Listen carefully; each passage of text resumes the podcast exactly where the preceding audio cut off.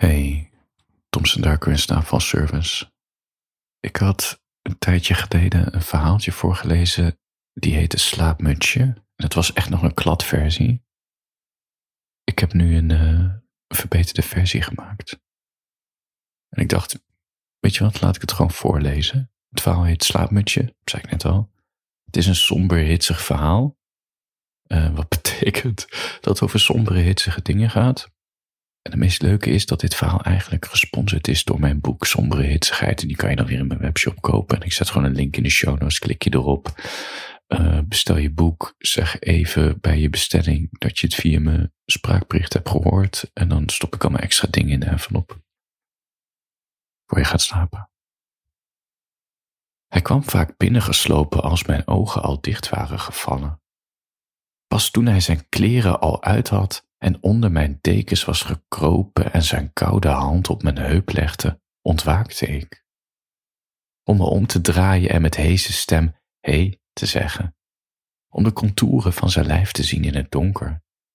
Zo'n vettige laag op zijn huid als mijn vingers hem aanraakten.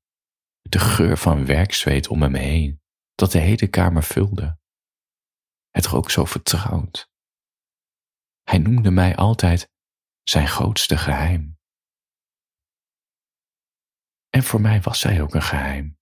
Het was namelijk streng verboden om de sleutel van de voordeur te delen met partners, schaals, vrienden of familie. Maar hij had de sleutel.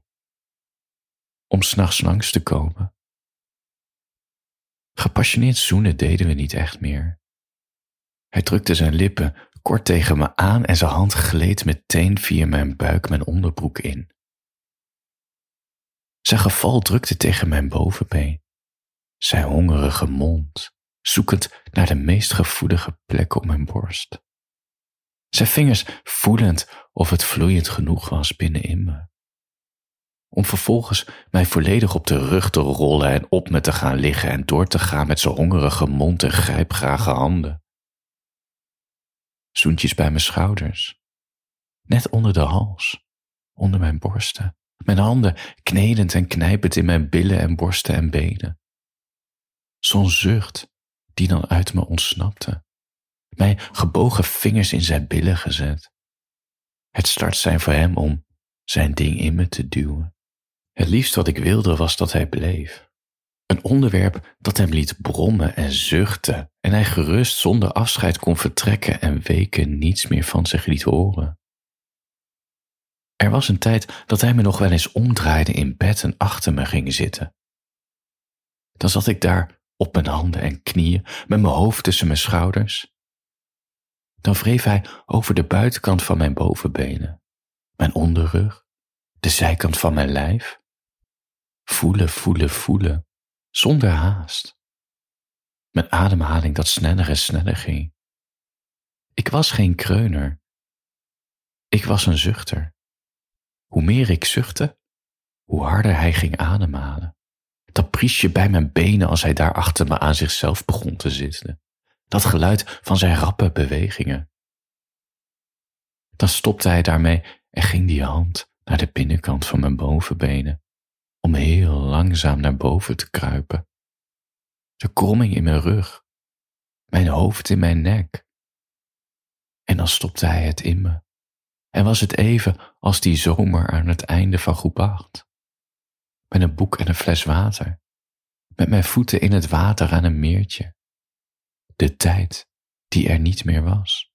Dat gevoel van zaligheid. Maar hij draaide me niet meer om. Het liefst kwam hij in me om gedoe met handdoekjes en telefoonlampjes en klevende huid aan het dekbedovertrek te voorkomen. Als het aan hem lag, stapte hij meteen daarna uit bed. Anders val ik in slaap, als excuus. Maar de laatste keer dat hij dat bij me deed, dreigde ik het slot van de deur te vervangen. Ik ben geen zaadcontainer, zei ik. Dus nu bleef hij op de rand van het bed zitten, staren in de donkerte.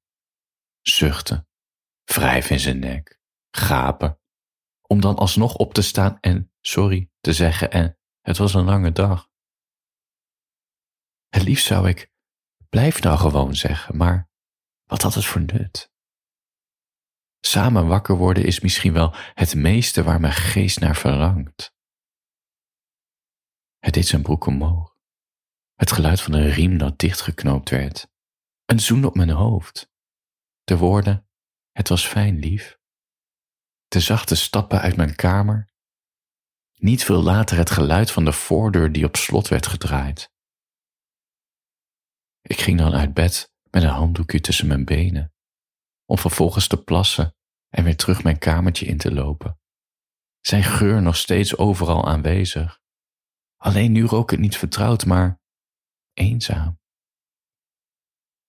Bij wakker worden de volgende ochtend zo'n donker gevoel met een sterker wordende gedachte. Als ik zou stoppen met de pil, zou hij dan wat langer blijven? Einde. Als je meer sombere hitsige verhalen wil... Oh nee, dat mag niet in marketingtermen. Je mag nooit het woord meer zeggen, want mensen willen niet meer, want je hebt net een somber hitsig verhaal gehad. Um, even denken, hoe moet ik het dan verwoorden?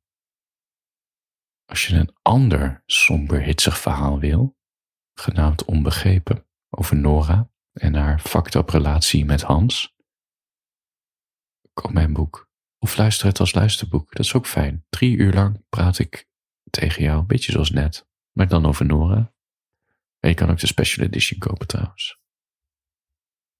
Uh, dat is drie uur extra, een soort drie uur lange in slaapvalbericht, maar dan over het boek. Dit is het moment dat iedereen afhaakt. Als je er nog bent, ik hoop dat de handjes boven de dekens zijn gebleven. En anders luister je nog een keer. Slaap lekker.